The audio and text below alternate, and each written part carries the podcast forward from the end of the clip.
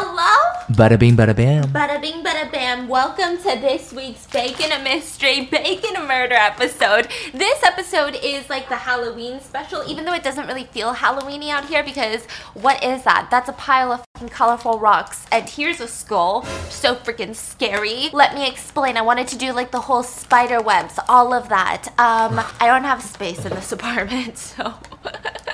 We're making some Halloween candy cookies. I'm so excited about this. This is gonna be a foolproof, knock on wood, a foolproof Halloween cute little recipe. When you've already gotten your little trick or treating done, this is what you're gonna do with your leftover candy. Let's hope it works well. So, with that being said, we're not really doing a psychological thriller today, even though it is kind of a psychological thriller. It's categorized as a horror movie because we're all a bunch of Halloween. I'm just kidding. okay, this one is called Bodega Coffee by Littery.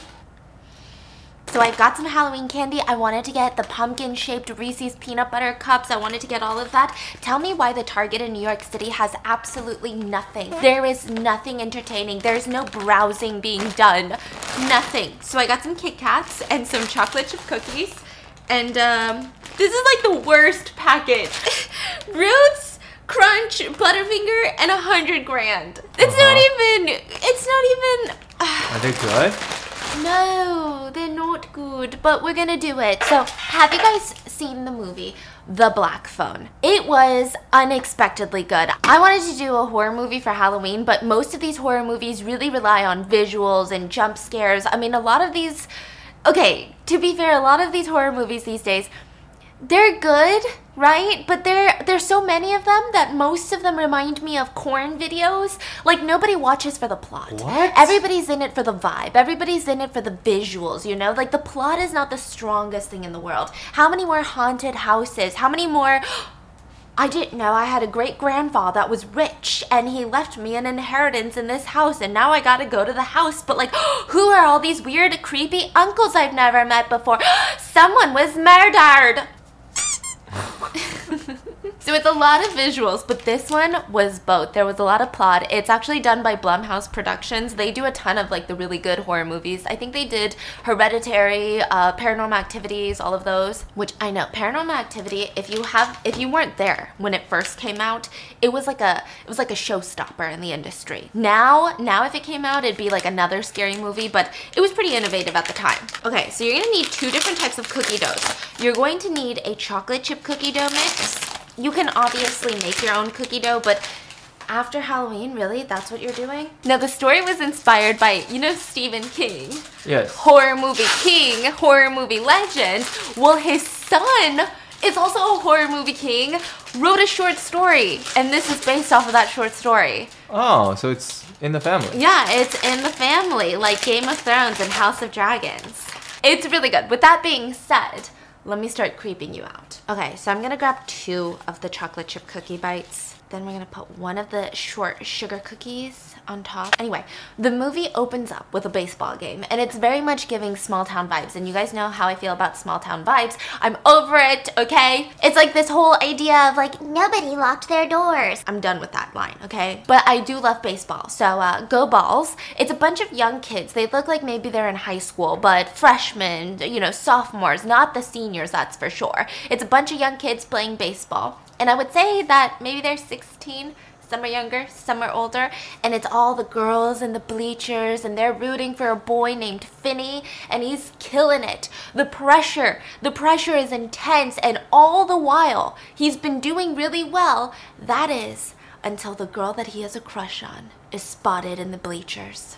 Shouldn't he do better? No, because the pressure was too much. The pressure to perform got too high, and he fumbled the ball. He's the. I don't know what this is in baseball, and you guys are gonna kill me for it, but the one that throws the ball? The pitcher? Yeah, like a thrower. Yeah. so he throws the ball, right? Yeah. And he spots that girl. So this next time that he's throwing the ball, the other team get a home run and they win the game. But all the kids seem to have really good sportsmanship. They're all good about high fiving each other, they're good gaming each other. Even the guy that got a home run, his name is Bruce, and he tells Finney, Your arm is mint, dude. Like, you got a really good arm. So it's like really cute. Now, after the game, you see Bruce riding his bike down the small town residential streets where he's just living the life. There's music playing in the background. It's giving small town high schooler living the dream. There's girls that are hanging out in their yard that are like, Hi, Bruce, because he just won the game. And he's Asian, so woo, representation. But he dies, so. They're like representation, but don't get too excited. We gotta kill him off right now. Are you making a snowman? It's like a nipple.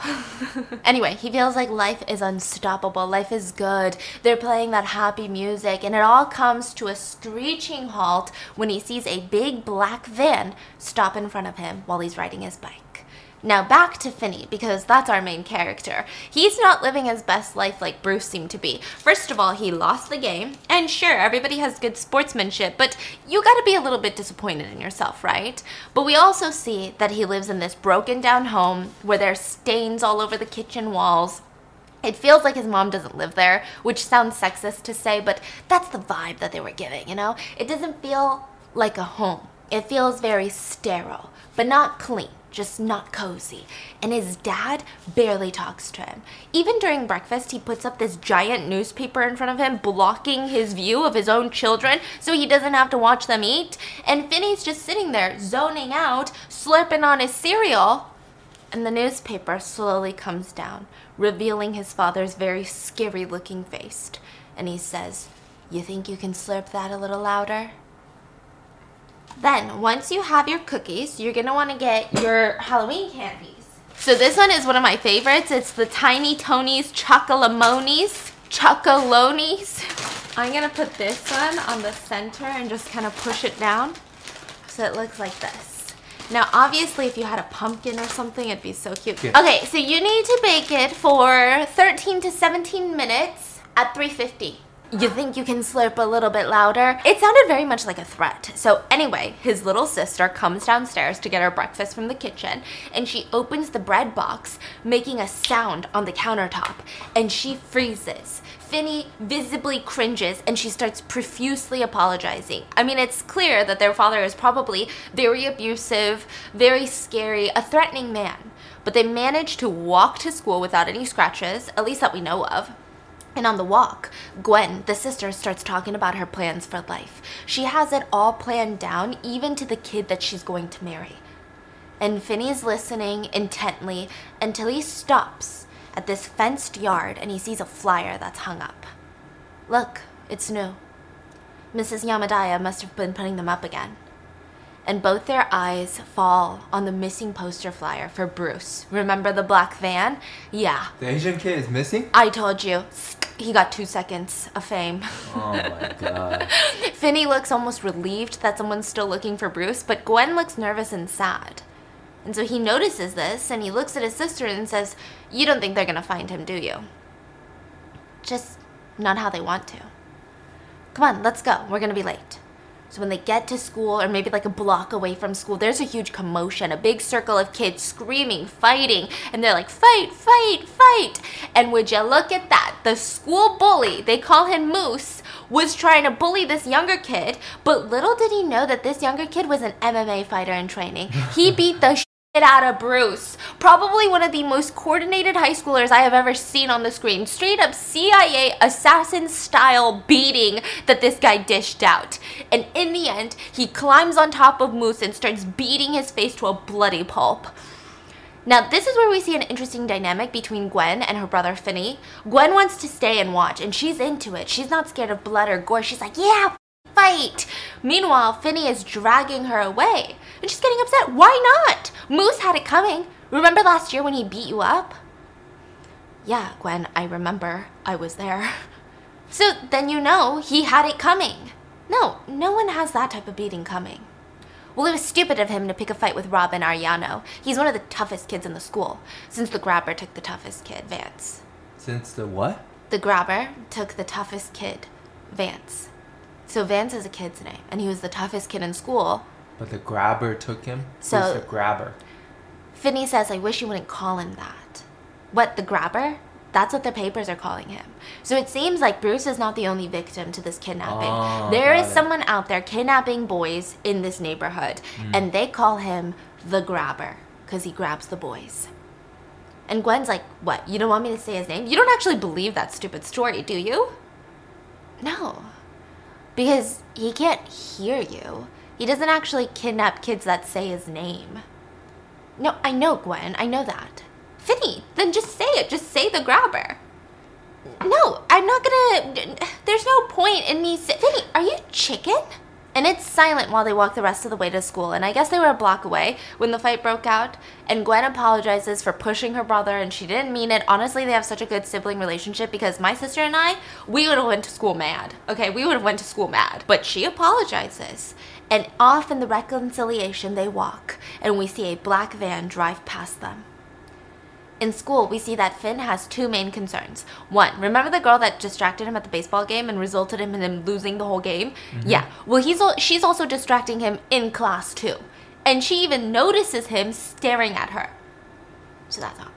And uh, second, one of his more pressing concerns is that there are three mini bullies. So these bullies are nowhere near as big as Moose, but they're like wannabe mooses. They're they're deer. They're goose.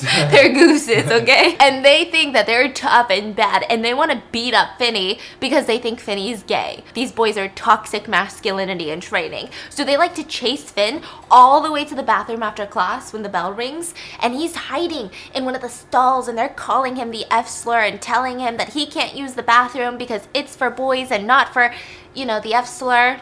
And while the three of them are getting ready to jump him in the bathroom, the door opens and in walks Robin Arellano. Remember? Karate Kid. Yeah, Karate Kid, the tough kid. He ignores the three mini bullies and starts talking to Finn. Now, it's clear to the boys and to the viewers that he's friendly with Finn, so it's like he's Finn's friend. And he's washing blood from his knuckles in the sink. okay. Turn out they're just ketchup. and he's like, Man, that moose kid got some sharp teeth. My knuckles have been bleeding all first period. The mini bullies look a little scared and awkward, and they're just waiting for him to leave so they can beat up Finn, right? And uh, he says, Wait. And he looks at the three bullies and he says, You guys ever fuck with Finn ever again? And you fuck with me.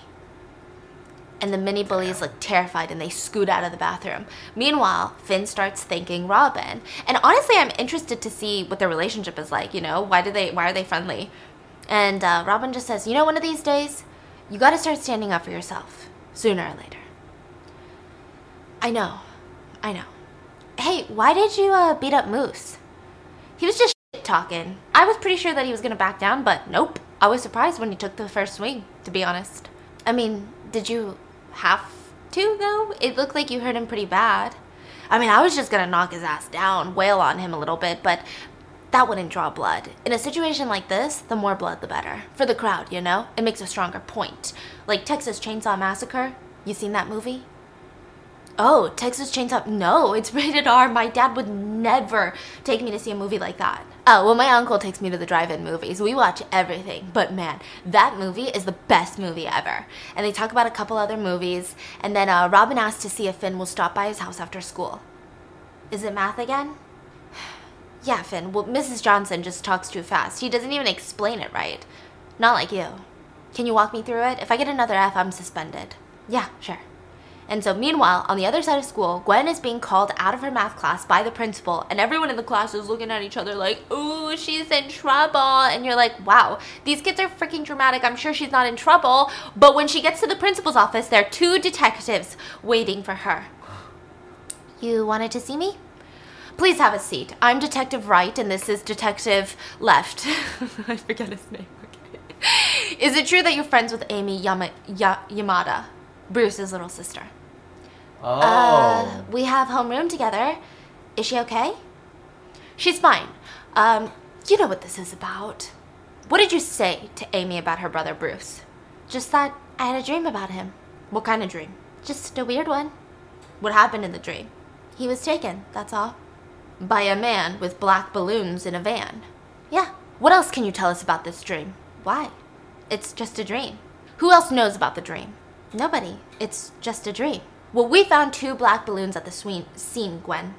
We also found one black balloon at the scene of Griffin Stagg's abduction, and we never released those details. So the question is, where did you hear about these balloons? I didn't. It was in my dream. I'm gonna ask you again, Gwen. How did you know about the balloons? We need you to tell us. Either there is a leak in our department or, or what?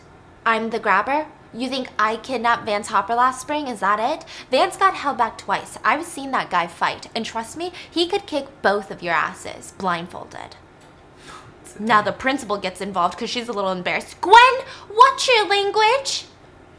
Oh yeah, I took down Vance because obviously I'm the grabber, you dumb fart knockers. Gwendolyn Blake! I said watch your language. And the detective smirks and says, Gwen, what are you not telling us? And she looks pensive and she says, Sometimes my dreams are right. And now it's getting real interesting.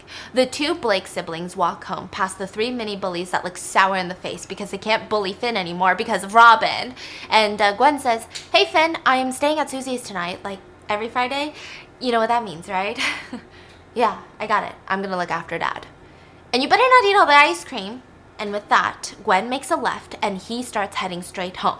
And that night, in the most depressing manner, their dad is passed out in the dirty living room with a bunch of empty beer bottles next to him and another one in his hand. He's fallen asleep with it in his hand, the beer bottle. Finn takes it, turns on the TV, and starts eating a bowl of ice cream, and he tries to watch some horror movies. But it's clear that this kid is not the type of kid that loves it. He's clenching his favorite rocket pen. So it's a pen that is shaped like a rocket, and on one side is a pen, and on the other side is a flashlight you can turn on. So when you turn on the flashlight, it looks like the rocket's fire, you know? Mm. He's clenching his pen, he's covering his mouth so he doesn't scream. He even stops eating his ice cream because he's terrified of what he's seeing. It's not even that scary of a movie. He's a little weenie baby, if I'm being honest. So he wakes up on the living room floor the next morning with his little rocket pen clutched in his hand, and Gwen is screaming bloody murder from the kitchen. Her dad has her bent over and he's belting her, like literally belting her. Gwenny, they came to my work. And he's smacking her, and Finn tries to yell at him to stop, but he won't. He just keeps going. You need to tell me what you know about this investigation, Gwen. I don't know. I'm sorry. Please. Tell me what you know. And every time she says nothing, he's belting her and he just keeps on hitting her till she can't take it anymore and she grabs his tequila bottle and threatens him. Hit me again and I'm dropping it. you drop that and I'm beating your ass twice as hard. He looks super pissed now that his alcohol is being threatened and she drops it. And he throws her to the ground and starts whipping at her. And now she is full on sobbing. And her dad starts screaming at her. And he says, You fucking listen to me, okay? You are not your mother. You hear me? I know. That means you do not hear things that are not there. You do not see things that are not there. Okay? They're not there, Gwenny. And she's like sobbing, screaming, okay. And her dad keeps going. Your dreams, they're just fucking dreams. Do you understand? Yes. Say it. Do you understand? I want to hear you say it. And so she's like, My dreams are just dreams.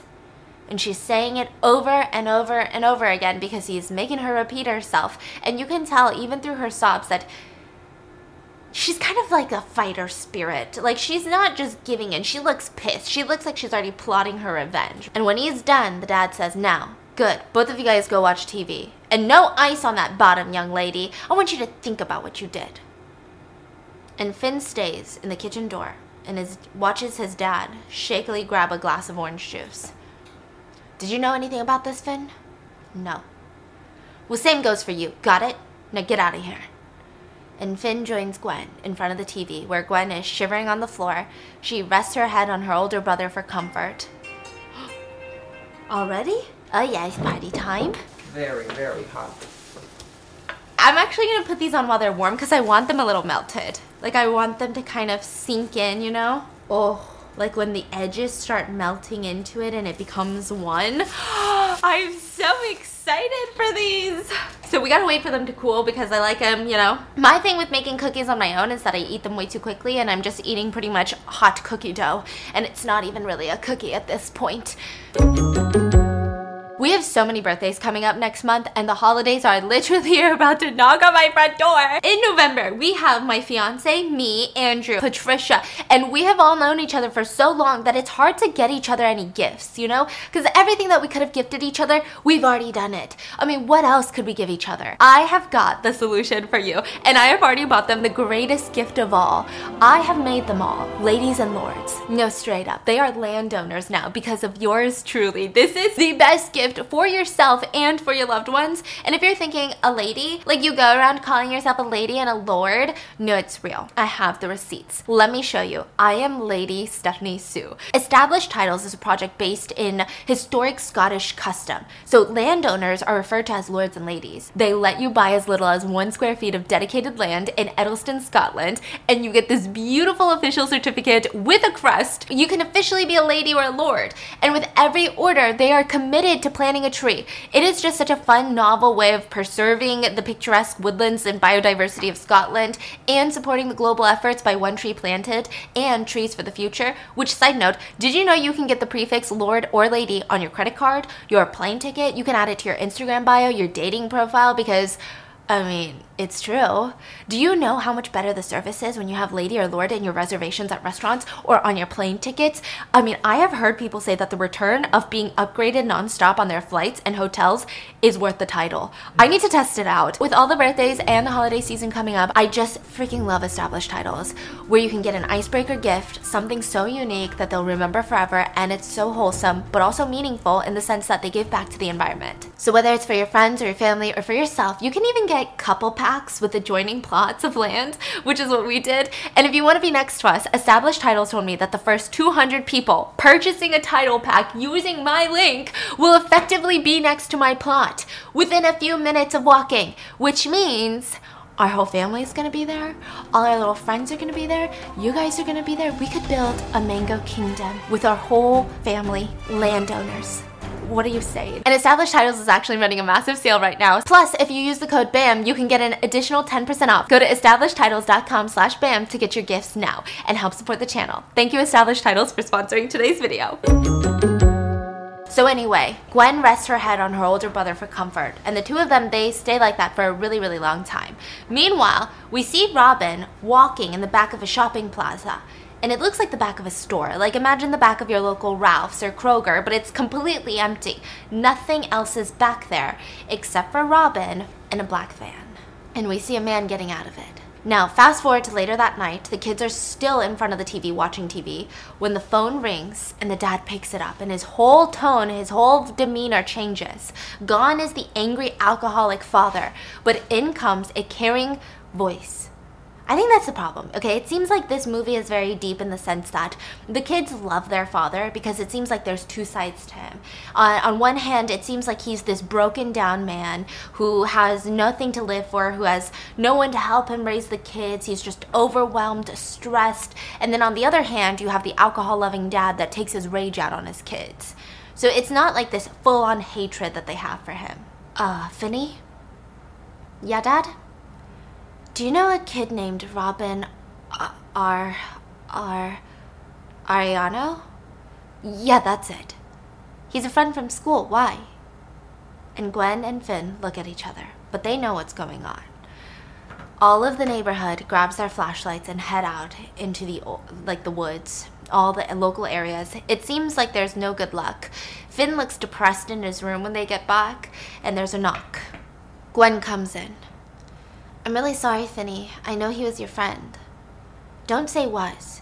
He is my friend. I'm sorry. Gwen, can you do that dream thing? It doesn't work like that. Well, have you tried? Of course I've tried. But please, just try again. And we see Gwen go to her room and open up this big dollhouse. So it opens like this, right? Where you can see both sides and it's the inside of the rooms. And um, it's more like a storage unit. She grabs a cross from inside and she gets on her knees and says, Jesus, I know you know that I'm going to ask you, but I'm going to ask you anyway, okay? My brother needs his friend, and I know that you can't just let him go because you don't interfere or whatever. I don't know the rules, but if you could just help me have a dream or two, we just need something to help the police, or me, or anyone to help him. I will follow you forever if you do this. Amen. And she jumps into her bed because she hears her dad coming. It's lights out time. Hey, Gwenny, no playing after dark. Go to sleep. Okay. Love you, Gwenny. Love you too, Dad. And the next morning, the detectives show up at the Blake residence. Their dad opens the door and he's like, God damn it, Gwenny, what did you do this time? Oh, sorry, Mr. Blake. Um, I'm Detective Wright, and your daughter hasn't done anything wrong, but we were wondering if we could speak with her. So that's how the two detectives end up in the very cramped living room of the Blake house with Gwenny sitting sandwiched between them and her dad hovering protectively over them. We can't hear what they're saying, it's all muted, but it doesn't seem to be good. It seems like they're probably asking if she had another dream, or just making sure that she really doesn't know who the kidnapper is, or maybe she has more information, but she doesn't seem to have anything. Meanwhile, Finney is getting chased by the three mini billies who throw him down to jump him on the way to school because Robin Arellano is gone. So they want to be macho guys. Now, Gwen comes out of their house calling them cocksuckers and beats one of them with a rock, but another one beats her until she's bleeding, and she can only watch as the other two that are uninjured continue beating her brother. So, with bruises everywhere, their bodies sore, they um, head to school. And in biology class, Finn has to pick a partner to dissect a frog with. And whoever that partner is, is going to be his partner for the rest of the school year. And the class is scrambling to find their friends and to partner up with people. Meanwhile, Finn really has no friends. All of them have been kidnapped so far. Whoa, whoa, so, whoa. the girl that he likes, remember her? Yeah. She sits down next to him and says, Do you need a partner? Aw. Oh, uh, wait, yeah, I, I don't have one. Yeah, I need a partner. By the way, those guys are assholes. What? Everyone's talking about it. This morning, they, um. Oh, yeah, yeah. Your sister's really cool, though. I wish my brothers would back me up like that. And on the way home from school, Gwen is teasing him the whole way. Mm, will you be my lab partner? Mm. Because he told her, you know? and then she's about to turn left, and Finney's like, wait, where are you going? It's Friday, remember? I'm staying at Susie's. I'll see you tomorrow. Oh, okay. I guess I'll look after Dad. They're not walking together after all this happened. Right? Usually, like people will be like, you have to walk in groups. Yes, or your parents will come pick you up or something, right? Nothing. Or the school will have drop offs or Yeah. something. But nope. And Finney's like, okay, well, I'll look after dad. And he keeps walking all the way home, which he seems to live quite far. And while he's walking, a black van blocks him. Okay, so he's on the sidewalk. There's a black van parked next to the sidewalk with its with its trunk facing the sidewalk. So it's almost like rear parked. You get it, right? And then um the si- yeah, there's a guy that's coming out of the black van and walking on the sidewalk with a bag full of supplies. Now, we can tell that this guy is some sort of clown because yeah, I know, kind of stereotypical, but it, it's more like a magician than a clown. So he paints his face like a very light shade of powdery white. He has a magician's hat that's a little bit creepy. He's got very strange features. Um, they look very terrifying. And on the side of his van, it says ac- it says it says abacadabra. I get it.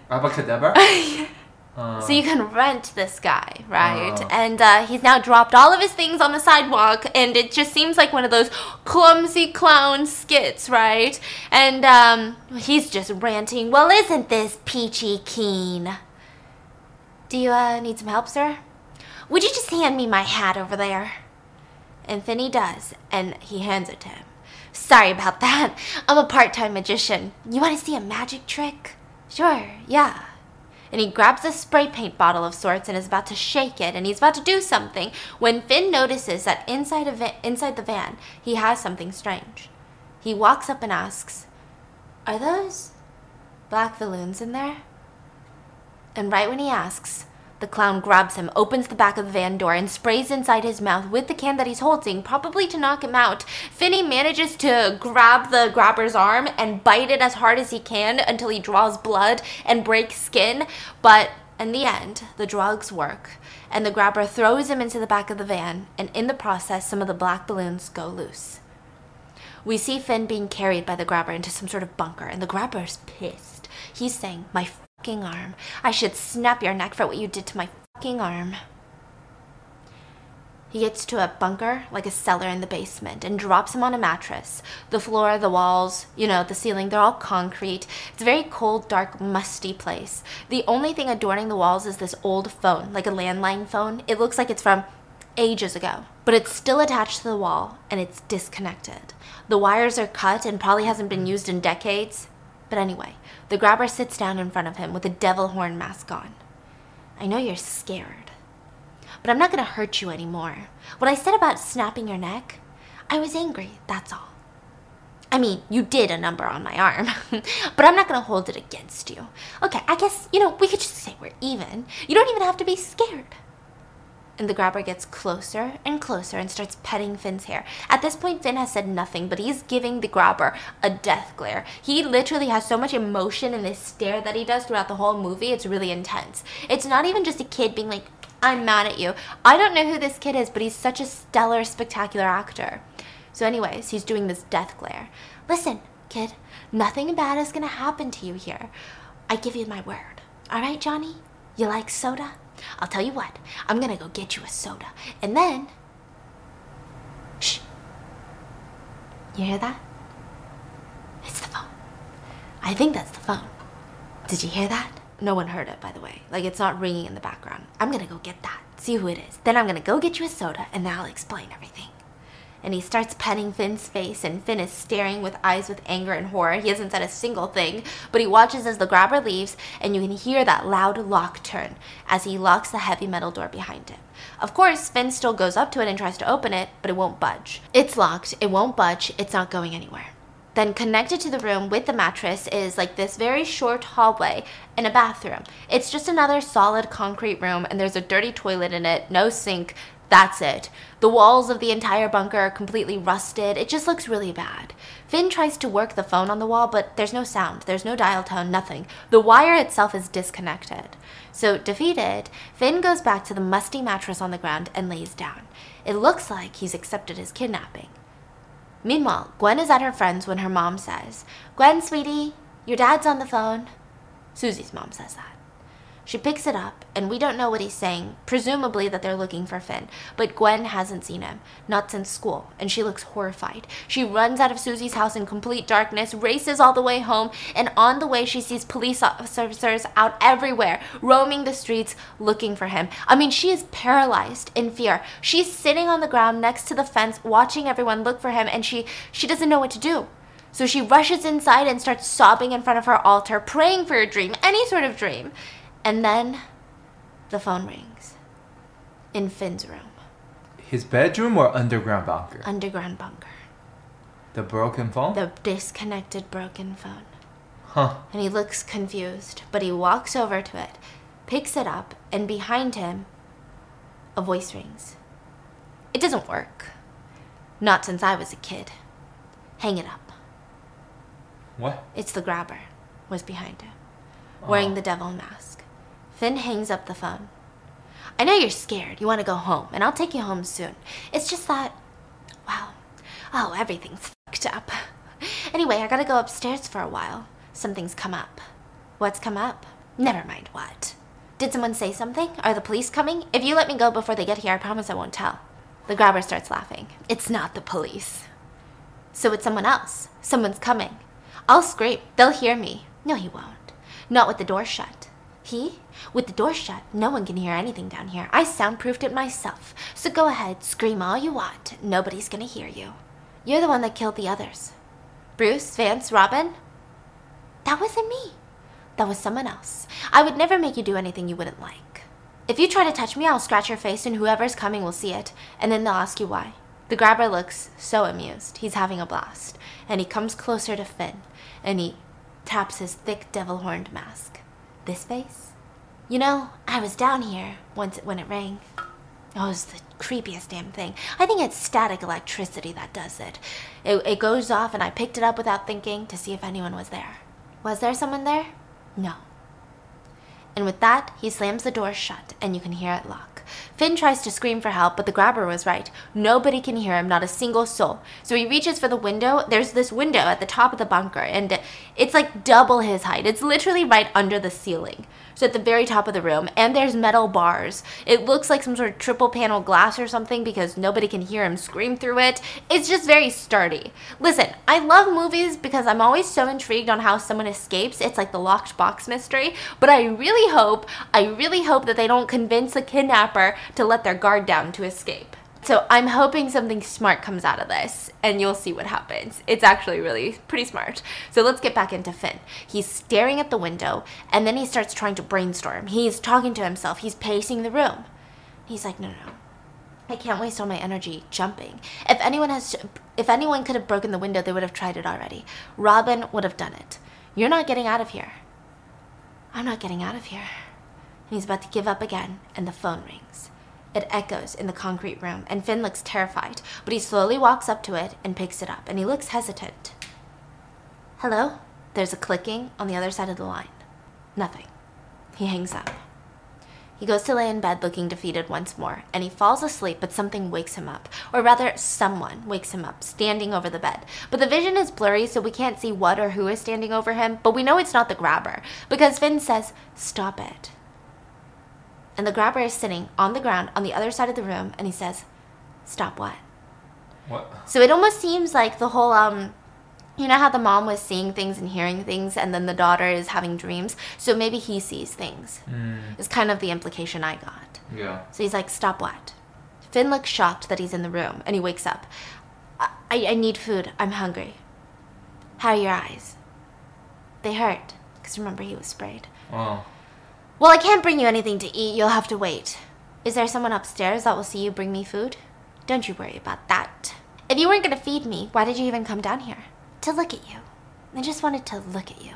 And with that, he creepily walks out and locks the door again. And Finn goes back to laying in the cold, hard bed. He's scared. When yet again the phone rings and it wakes him up once again, and he can't help it. He needs to pick it up. Hello? Is someone there? I need help.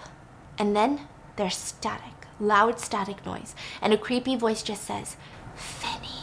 He freaks out, drops the phone back, steps back, and uh, is this the grabber playing a sick joke? Who knows? But the phone rings again, and he hesitantly picks it up and he hangs it back up because he doesn't want whatever this is. He doesn't want the grabber to play jokes on him. It's so creepy. But it keeps ringing more and more and more. So he picks it up, and this time there is someone on the other end.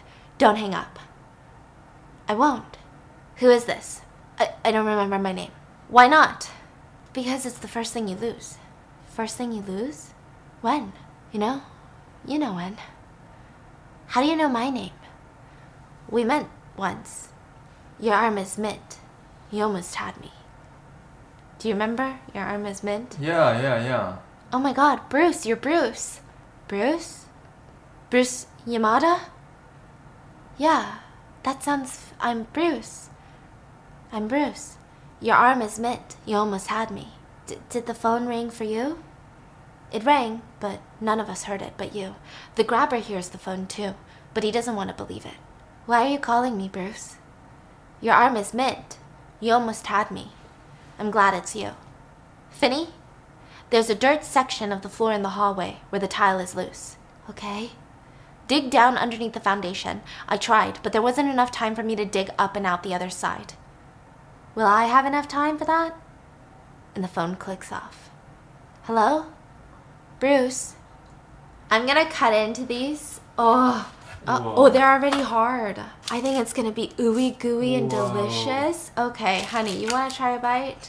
Hold on. Sure, Let me try a bite with my little fork. Is it good? Is it weird? Oh, it's good. Mmm. Wow. Mm. Wow. So candy works on top of cookies. Okay, one bite of the Kit. Kat. That is a good idea. Wow. Mmm. Mmm. Fantastic. Mm. Then we get a flashback into Bruce's life as a kid, how his parents taught him baseball from a young age, how he loves sports, how he was kidnapped. And I mean, it's always the same manner as Finn with the black balloons escaping from the van. Mm-hmm. And then Finn is slamming up against a screen door, and it looks like somebody's front door. You know how some doors have like the main door that you lock and then a screen door that you can keep Yeah. open, right, to let fresh air in? And he's screaming, slamming up against it, trying to get somebody's attention, but it's not just a random montage. It's Gwen's dream. She wakes up in a sweat in the dark and she sneaks out, gets on her bike, and starts riding around looking for that screen door that she saw in her dream. Because maybe that means that's the house that Finn is being held captive in.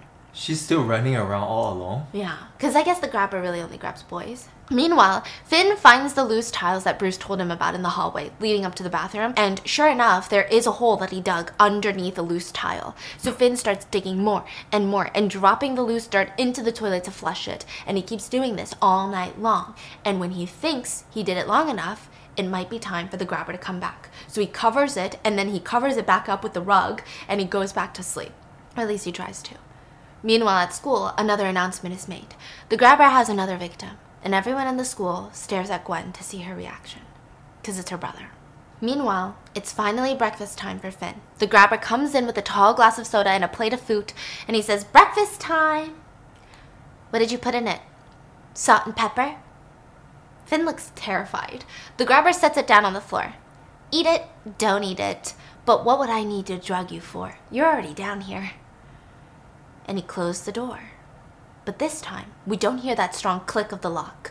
So Finn starts walking towards the door, about to open it when the phone rings. Don't go upstairs.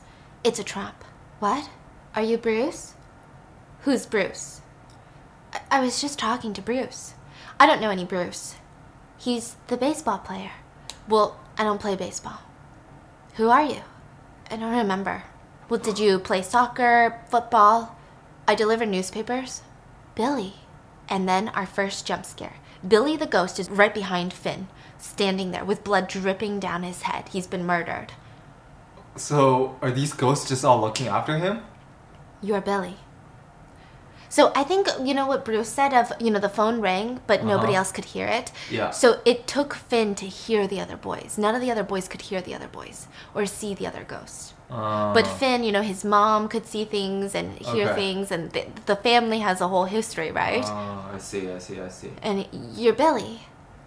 Maybe, but do not go upstairs. Why? What is he doing? He's waiting on the other side with that fucking belt. He didn't say you could leave, so if you try, he's gonna punish you. He will beat you with that belt until you pass out, and it hurts. It hurts real bad.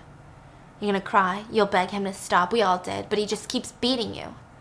And then the boy hangs up. Finn goes back to the door though, because let's be real, you can't give up the chance like this. A chance that you might be able to escape. So he starts sneaking up the stairs and he doesn't quite see, well, I don't know if he quite see, but we can see that the grabber is waiting in the kitchen literally in the middle of the kitchen so that his his chair is facing the basement door. He's sitting on a chair shirtless with the devil horn mask covering his face, holding a belt on his lap, waiting. Now, either Finn saw this or he knew he shouldn't, so he went back downstairs to eat his breakfast instead. So he avoided a beating and instead he fell asleep before the phone rang. Listen, Finn is busy just answering phones. It's like he works for a customer service center, you know what I mean? He picks up and it's Billy. You said my name was Billy? Yeah, Billy Showalter. Don't call me that ever again. And with his anger, you see the soda bottle that was with his breakfast shake on the ground. So there's like an energy in this room. Oh. So the ghost has energies. Yeah, and they're trapped in this room, I think, you know? Okay. And when the ghost is mad, you know, things shake in the room, and uh, Finn looks scared and terrified. Don't call me that. I don't remember that life anymore. What, what do you want me to call you? What do you remember? I told you, I was a paper boy. Okay, fine, paper boy. See the wall in front of you? The wall is separated from the floor. There's a small gap. Yeah, I see it. I tore a long cable loose from down there and I kept it hidden. What am I supposed to do with that? And with that question, the soda bottle drops flat to the ground and starts getting back up and spinning aggressively. And it spins, spins, spins until it's literally on one edge, which is physically impossible, and is pointing towards the window. So Finn takes his advice and uses the wire to loop around the metal grate, and he manages to pull himself almost all the way up, but the metal grate, along with the cord, falls to the ground, leaving him with no way to climb back up, no way to get back up to the window, but also with a huge problem. He's got to hide this metal grate and hope that the grabber does not realize that the metal freaking grate is missing from the window. In school, Gwen has another dream that leaves her waking up screaming. She's taking a nap in class, okay? And it's a dream of Billy the Paperboy, folding up newspapers and wrapping a rubber band around them. He has a golden retriever that's dutifully waiting behind him while he's, you know, doing his paper runs. Even while he's biking, the golden retriever is running behind him. It's so cute. But then the next part, of the dream skips to Billy being driven away in a black van with black balloons being loose, and the dog is barking next to his bike, which was left behind. But the most crucial scene she is given a glimpse of the grabber's face. He's in his devil horn mask, but he's standing in front of his ha- house, laughing. And his house looks like all the other houses because they they live in the middle of suburbia. But there's this creepy tree in front. It's like a leafless tree with the thin branches cut off, so it's almost like a dismembered tree. And boom, she wakes up. She rushes home that night and she approaches her dad, who's drunk in the living room. Dad, can I ask you something? Sure, honey, come sit. But you promise you won't get mad, Dad? I promise. It's about my dreams. And her dad flinches, which causes her to recoil in fear, but he puts down his vodka and, with a not so loving voice anymore, says, What about your dreams? Well, what if they. You know, what if they're. Gwen, I'm gonna stop you right there. Your mother, she was special. She was a special soul. And she was smart, just like you. But, sweetheart, she was also. She was touched. She heard things and she just became so convinced that her dreams meant something. And eventually they told her to do things, terrible things. And so she took her own life. But they weren't real, sweetheart. They just weren't real. Well, I loved mom. And I loved her too, sweetie. No, I mean, I loved her the way that she was. I know, sweetheart. I just don't want that future for you. Do you understand? But what if I could help find Finney? And for the first time, her dad looks depressed and defeated. And he hangs his head. And the next scene cuts to them in his truck, and he's driving her around so she can look at the houses one by one. So the dad actually want to protect her. Yeah. And all of them. Yeah, but he is an alcoholic who it seems like he doesn't just beat them for no reason. Yeah. It seems like he well, okay, it is for no reason because there's no excuse to beat your children the way that he does, but it's also based in the 70s where discipline was more normal to be done in a physical manner in the American home. okay, just putting that out there. there was no such thing as gentle parenting. There was only a gentle spanking and a whipping. The police are also canvassing the neighborhood, knocking on every door looking for the missing children. When they knock on a weird dude's door, okay, this man, his name is Max, and he's got this big old dog that just keeps barking. And he's like, Samson, stop barking! Sorry, how can I help you? I'm Detective Wright. This is Detective Lift. Um, we are canvassing the area looking for a missing child. Have you seen this boy? Oh, sorry. Um, please come in. Hold on. Samson, shush! And with that, the detectives are ushered in, and Max starts getting straight to business. He closes the door, and he seems a little bit. Listen, I don't know if he's a true crime listener, but he's giving um too much of a true crime listener, like to the point where we're like, ooh, this is not really. We don't identify with these people. Like you know how there's a true crime listener who loves true crime and is into it because you want to learn about the psychology and you want to know these victim stories, and also maybe from a paranoid aspect. But then you have the ones that are like really obsessed to the point where they're like foaming at the mouth of like trying to get involved and trying to point fingers at their neighbors for being a kidnapper for no reason and you're like I was just taking out the trash. I don't know why the police just swatted me. I have nobody in my house. That's the vibe that this guy is giving me. And he gets straight to business. So all the kids walked to school, right? And they were all grabbed to and from school, except for Robin Arellano. He was grabbed on the way home to the he was grabbed on the way to the store on Saturday afternoon to get some pop and a candy bar. The detectives glance at each other and at the board that Max has now led them to, which is this giant map with a bunch of pins of where everybody disappeared and all of that. Shit. And it's like stereotypical red strings connected to the dots, you know what I mean? Pictures of the missing boys. So he has to be able to get, get the kids and get them back to his place very quickly, which means he's got a house with a garage. He can't risk taking them out, you know, it's got to be a garage and he can't risk them getting away or waking up on the way home, which means the grabber has to live somewhere in this area right here. Right there. Mr. Um, Max. Okay. Mr. Max. No, no, no, it's just Max. Since we're all working on the case together now, you can just call me Max. Sir, how long have you lived in the area? Oh, no, no, no. I live out of town. I'm just crashing here. This is my brother's place. I've been reading a lot about this case, a lot. And I'm in between jobs right now, so you guys could really use my help. Here's our business card. Keep working on it. And if you see any of the boys, give us a call. Or if I have any new leads or ideas, right? If you see the boys, give us a call. Okay. All right. and as he's letting them out, they glance around at the mess and they see a line of cocaine on the coffee table. Ah, uh, and you should probably clean up before your brother gets home. They're not gonna crack him down because they got a bunch of missing boys, okay? Mm. And uh, Max closes the door, and this guy is a weird one. He's like talking to himself. Oh, you stupid, stupid moron. God damn it, Max. You ruined it for us. And then he goes to the coffee table and snorts another line of cocaine. Meanwhile, another plate of food is brought down for Finn, and Finn pretends to be asleep. I know you're not sleeping. I'm starving. Tell me your name. What do you care?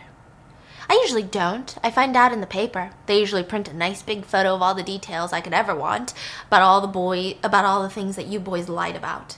What's different this time? It's complicated. Too complicated. Everything's different. Nothing's going right. You could let me go. I'm thinking about it. I promise I won't tell anyone. You can blindfold me, drop me off in the street. I will walk home. Well, tell me your name. Taylor. Taylor Mullen. The grabber throws all the food on the ground and throws the paper at him. There, on the front page, is his face with his name. I was really starting to like you, Finney. I almost let you go. And he runs out and locks the door. Which Why did he want to lie? Probably so that he can't find him again. Wow. You know, wouldn't you be scared if a kidnapper knows your name and you know nothing about him? Which, side note, how did he not notice the problem with the window? But once he's gone, the phone rings. Bruce? Hello? Billy, I mean, Paperboy? No response, and Finney hangs up. Meanwhile, upstairs, the grabber is sitting on the same chair in the kitchen with his mask on, shirtless, and he's dozing off. The guy is sleeping in the kitchen on the chair. It's strange. Anyway, Finney starts collecting all the food off his plate and throws it back on, and he tries to sleep for the night, but he hears a trickling of liquid leaking from somewhere, and he has his favorite rocket pen in his pocket. So he uses a flashlight on one end and he starts scanning the room, looking for an exit, and another jump scare. We see a boy suspended in the air, looking like he's being hung from his belt or something, so he's like flopping, and there's blood trickling onto the floor. We see the boy is bleeding, and the boy pin- points to the phone. And Finn walks over and picks it up. Hello? And he turns around, and the bleeding boy is gone, and his voice is on the phone. You don't have much time. The grabber hasn't been sleeping. He thinks this might be it, that he's going to figure it out. Who's going to figure it out? His brother upstairs. Are you Griffin? Probably. It's all a little hazy, but I imagine you know all our names.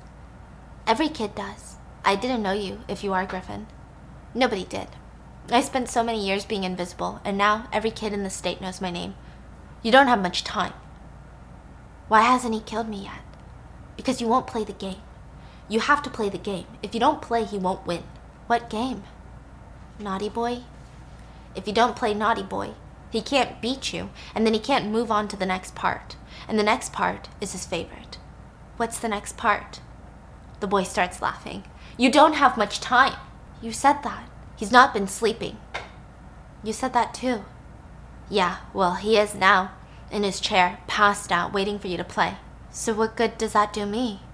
The door is still unlocked and he's asleep. There's a lock up on the other side of the door, to the front. The screen is locked. It's my bike lock. He took it from me. What's the combination? I don't remember. I remember I wrote it down somewhere. I, I, I was scared I would forget it. Where did you write it down? I carved it with a bottle cap to the wall. Which wall? The one on the right, about shoulder height when you're sitting down? Finn starts getting agitated, impatient. He runs over to the wall, shining his flashlight, looking for it. 23317. 23317. He grabs the phone again. It, but is it 23317 or 23317 or 23317? I can't remember. You have to try them all, and you have to be very quiet about it. Okay, thanks and Finn hangs up, whispering the letters to himself, getting the courage to go upstairs, and he starts walking up the steps. The steps creak with every step that he takes, and he gets to the door, and at the top, he has to walk past the grabber to get to the other side, to get to the door. And we see that this is Max's house because we see the board with all the dots. His brother is the grabber.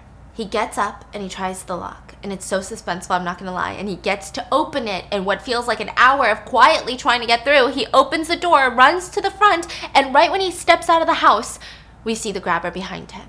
So he sprints out and he starts running out through the neighborhoods trying to get away from the freaking grabber. Now, this is the horror movie part that I don't understand. Why didn't this kid run through the residential backyards? Because grabber gets into his van and starts driving and he's still running on the mother sidewalk. Why are you running on the mother sidewalk? Why are you not running through people's backyards where people can't be driving and just snatching you in the van because did you not learn for the first time you got snatched on the sidewalk? Why are you not banging on the neighbor's house doors? Like, I don't understand, okay? So he's just running in silence on the sidewalk like he's doing a nighttime jog, prepping for some sort of marathon. And uh, the van catches up, parks, the grabber jumps out, tackles him to the ground, grabs a knife out of his pocket, and puts it to his face.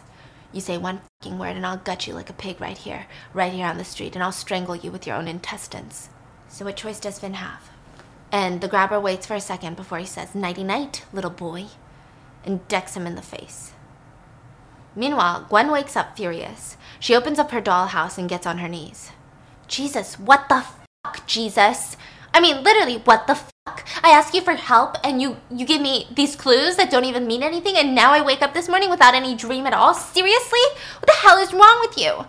First of all, you let the grabber take Finney, right? And don't tell me you don't get involved because you've been giving me these dreams. And Gwen looks defeated. Unless you're not even real. Now back at the house, finally Finn wakes up and he's beat up everywhere. And the phone rings and he's upset. He's conflicted on whether he should even pick up because he keeps getting in trouble by these phone calls by doing what they're telling him to do. Hello? Am I gonna say anything? Do you even know who you are? What kind of shit question is that? Do you know who you are? I'm I'm Flin- I'm Finney Blake. Well, nice to fucking meet you, Finney Blake. Right here, this is it. The horrifying nightmare end to your pathetic little life. Holy shit. You're Vance. Vance Hopper. I remember you. I used to be scared of you. Trust me, Finney Blake. If you knew what you had coming, you'd be fucking terrified. Today's the day, motherfucker. And he hangs up. So we get a flashback, and it's also in the form of Gwen's dream. Vance Hopper, I mean, he mainly hung out at gas stations to play pinball. He's this really tough guy beating the shit out of all the other kids. Even when other kids would flash a knife, he would beat the shit out of them. He would take on two to three guys at a time, and he would beat a kid for no reason. One time, he was so violent, he even tattooed something onto a kid's arm with their knife. But I don't think it was this, but in Gwen's dream, it's 7741. What does that even mean? But he had gotten arrested, and before the police car drives off, Gwen walks up, looks around, and everyone's like, oh my god, Vance is getting arrested. Nobody can see her, because it's her dream. And she gets into the car, and she's sitting in the back next to Vance. And uh, nobody acknowledges her presence. Vance doesn't see her, the police don't see her. And the police car radio turns on, and we hear Finney's voice. Do you even know who you are? And Vance in the back goes, What the f- kind of question is that? Do you even know who the f- you are? I'm Finney Blake. And Gwen starts screaming in the back, but we can't hear her. Nobody can hear her. Mm. This is a dream. And remember the part where he says, Right here, this is the horrifying nightmare end to your pathetic life? The police car had stopped in front of a house and he was pointing at the house, right here. So Gwen gets out. She gets closer to the house and studies the creepy tree in the front. Remember the creepy tree next to the guy? Yeah. And she sees the house number 7741. Ah. And with that, she wakes up and she's terrified. And we get back to Finney finishing his conversation with Vance, who's pissed, angry, full of rage. The whole room is shaking every time he gets mad. Have you tried stacking the carpets to reach the window? Yes, I've tried everything, Vance. No, not everything. When the grabber saw what I'd done, he was pissed. He took his time with me, too. He had to spend a fortune to fix the damages. What did you do? I'm getting to that, you wad. Or do you have some other important you gotta do? No, no, no, I, I'm listening. There's an outlet in the across from the toilet. On the other side of that room is a storage room, but you can't get in there because there's a big ass freezer in the way. Go about two feet above the outlet, you'll, uh, through the wall, you'll see a panel with screws on it. Get the panel off, and you'll get into the freezer. And through the freezer, you're in the storage room. Okay, thank you. For what? For helping me, I guess. And he screams over the phone, This isn't about you. And he screams so loud that the room shakes and the soda bottles shake and crash into the walls. Finn has to hover and cover his ears.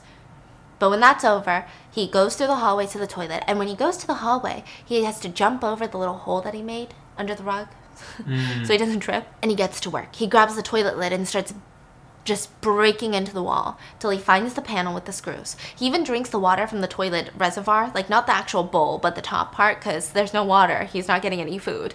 And he ends up getting the panel open, and immediately he's in the freezer. He's getting rid of all the meat in there so he can crawl in, but the freezer is well locked on the outside.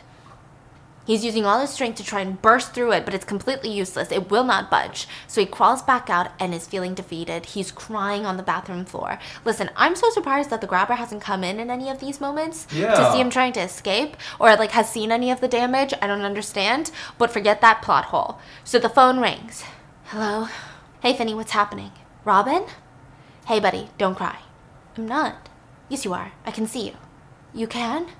I've been with you this whole time. I can see you. You've been with me? A man never really leaves his friend behind. My dad said that. He didn't leave his buddies when he went to Vietnam. That's why he never came home. And that's why I'm not coming home either. And I'm not going to leave you behind. Well, we'll be together soon again, Robin. Fuck that. You ain't going to go like I did. I've tried everything. Nothing's working. Yet. It hasn't worked yet. Do you remember what I told you? In the bathroom that day? That I need to watch Texas Chainsaw Massacre? No, before that, that someday I have to stand up for myself. Well, someday is today, Finn. Today's the day you stop taking shit from anybody. I'm not a fighter like you, Robin, and even you couldn't take him. You've always been a fighter, Finn. That's what we had in common. That's why we were friends. You were always afraid to throw a punch, but you knew how to take one, and you always got back up. Every time. I'm not strong enough.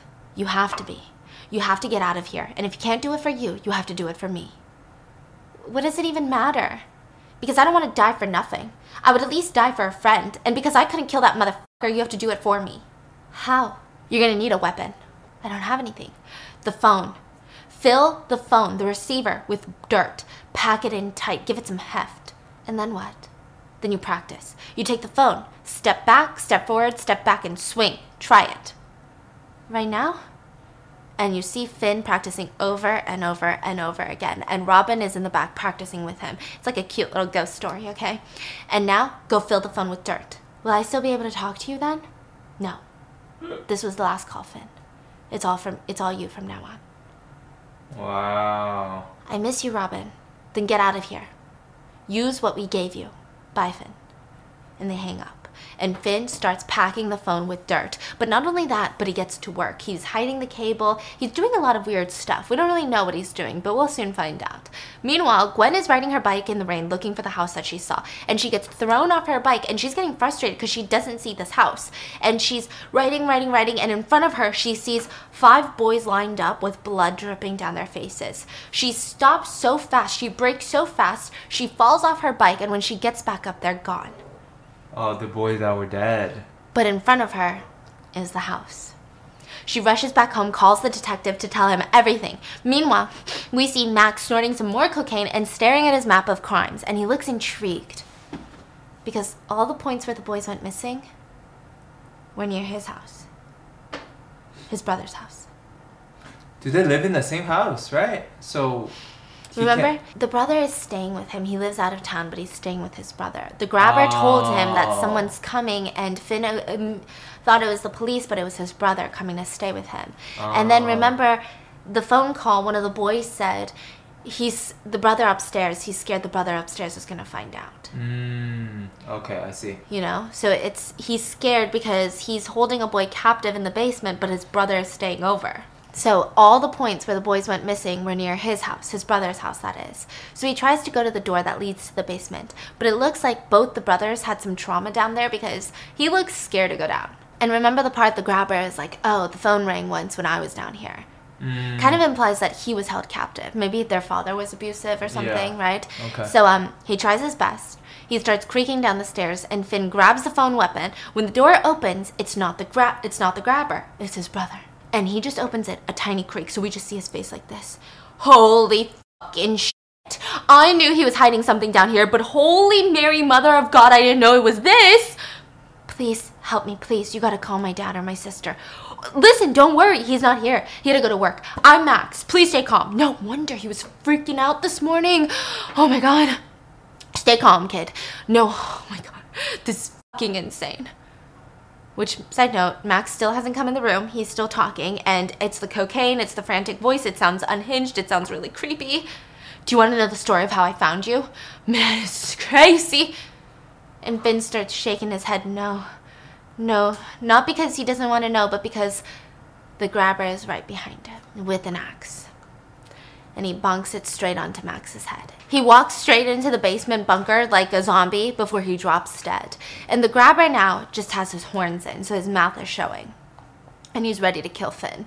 But in the same moment, Gwen and the police arrive at the house. Are you sure this is the right house, Gwen? Yes, I've never seen it before. I've only seen it in my dreams. Please hurry. This is the house. In the cellar, the grabber is pissed. His mask is splattered with blood from his brother. Look what you made me do. You made me kill my brother. No, it wasn't me. He was an idiot, but he was still my brother. I'm so sorry, Max. Now I'm gonna have to put you with the others. Looks like you'll find those naughty boys after all. And the grabber walks over to somehow plunge the axe out of the brother's head, and Finn is still clutching the phone in his hand, and the police are slamming on the door, and the grabber is like, What's up with the phone? I told you it doesn't work. Now, normally, I would use a knife, but you're special, Finney. I'm gonna take my time. I want this to really hurt and he calls the dog Samson into the room. He's this big, vicious dog, and uh, he looks quite hungry. And he's tied up to the corner of the room, so he's not, he's like barking aggressively, but if you were to try to run out the door, he would grab you. The police burst through the front door, they kick it in, and look, the police are finally listening to someone. Anyway, that's crazy to me, okay? They search the entire house and they clear it. They say, it's empty, it's the wrong house. Which gets me thinking, yeah, because fucking kidnappers hang their victims up like curtains in the bathroom and they keep the live ones in a fish tank in the living room. Like, idiot, no, it's not empty. You gotta look harder. They're literally going from room to room being like, there's nobody here. Meanwhile, downstairs, a huge fight breaks out. The dog gets chained up to watch and keep them company. The grabber is going at Finn with the knife or the axe, and Finn knocks him out with the phone runs into the bathroom, but remember, he jumps over the hallway where the tile is loose. And that mm-hmm. string that he had used to get the metal bar out, yeah. he had tied it across the hallway near ankle level. Uh. So he pulls it tight. The grabber's running after him, trips over the strung up string, and lands inside the hole. And he sprains his ankle. So he's about maybe waist deep in the hole. So it's uh-huh. not like the easiest thing to get out of. And his ankle is sprained. Uh-huh. And um, Finn, meanwhile, punches him in the face, elbows him, kicks him nonstop till he knocks off his mask, and something about the mask being off turns the grabber into a completely different person. He almost looks scared. He's almost like screaming that the mask is off. So it's almost like this feeling of, okay, when the mask is on, he's the predator. But maybe when it's off, he goes back into like this victim state. That's how he uh-huh. compartmentalizes. Because a lot of the times, killers and kidnappers are people that have been, you know, kicked down before in their life, right? And the phone starts ringing. So Finn grabs the cord that he just tripped over, wraps it around the grabber's neck, and starts pulling it. So he's choking, and the mm-hmm. phone rings. Finn grabs the phone, hands it to the, like puts it near the grabber's ear and says, "It's for you." And it's Vance who says, "Welcome to the horrifying nightmare end of your pathetic little life." And he starts laughing. Today is the day, motherfucker. And then Robin gets on the line and says, I can't kill you, motherfucker, so, Kin is, so Finn is going to do it for me. And then Bruce screams, Yeah, Finn's arm is mint. And with that, Finn starts pulling tighter and tighter until he snaps the grabber's neck. what? But the problem is, he can't go to the door because the dog is barking up a storm. So what yeah. does he do? Think so you go it. through the fridge. It won't open. Uh, oh, he throws the body, dead body to the dog. No? It's his owner. He won't eat the dead body. The meat from the freezer! Exactly. He throws a juicy piece of meat from the freezer to the dog, and the dog gets distracted. this is escape room. and he runs up the door and he calmly lets himself out. Now, the police find the basement door and they open it, but they don't find Finn. Instead, they find nothing. No Finn, nothing. It's more like a soil filled basement, and the stench is incredible. Oh my god. It's the missing kids. I think this is where he buries them. But this is not where he kills them. He must kill them somewhere else. Meanwhile, Gwen is sitting outside the house near the fence looking defeated, hoping that they find Finn. And when she looks up, Finn is walking out the front door of the house opposite walks out the door and makes eye contact with Gwen, and they run to each other to hug. And chaos explodes. Police escort them to safety while other officers run into the house to check the basement, guns drawn. A whole crowd forms, and the dad runs through the police to get to the kids and he hugs them and he's profusely apologizing. He literally gets on his knees and he won't stop apologizing to his kids. So I guess the feeling was he was trying to make sure the kids didn't end up like their mom, but they ended up saving each other. So he feels probably pretty. Maybe he was in denial that these things weren't real. That night, there's a press conference where a chief officer gives a speech. Our community's nightmare has finally come to a bittersweet end tonight, with the rescue of the missing, with the missing Finney Blake child and the discovery of five of the other victims. Here are the facts of this case by what we know, and he introduces the detectives. The suspect that we know as the grabber had two homes across from each other one home where he kept the victims, and another home where he stored their dead bodies. And with that, Finn shows up at school the next day, and everyone is whispering around him, That's the guy who killed him. No way. I thought he'd be cuter. What? There's no way he killed the grabber. Let's be real. The grabber looked like seven feet tall. I would have stabbed him. Why did he strangle him? I don't know. It's crazy. I heard him I heard that he beat him to death with a phone. Finn ignores them all before sitting down in science class with his crush, and she just smiles and says, "Hi, Finney." And he says, "Call me Finn." And that's the end. A lot of people said that the end phrase was symbolic because all the other boys that were killed, they were too broken to know their names. Mm-hmm. So him confidently saying, "Call me Finn," was like this moment of he was not another victim because he escaped. Mm. I think it was like a it. well written movie. I think all the failed tries, like the string, the metal bar. So the metal bar was at the end of the hole where he sprained his ankle. Ah, so he really set up escape yeah, room. exactly. So everything, the freezer, the, like everything was tied together. All the parts that he needed to kill the grabber were there. And his angry stare the whole movie, like I said, it didn't feel like just an empty, angry stare of a kid throwing a tantrum. Mm-hmm. It felt like a kid who had just been through some shit. Okay, so from what I've gathered, right, Mm-hmm. the killer was abused by the father. Yeah, Now he wants to punish a little kid, like naughty boys. naughty boy, and Yes. abuse them.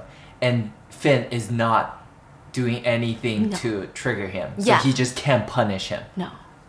Ah. So he probably was punished by being thrown into the basement, and then he would sneak up to get out, and his dad would find him and beat him. Mm. So now he wants to just repeat that. Yeah.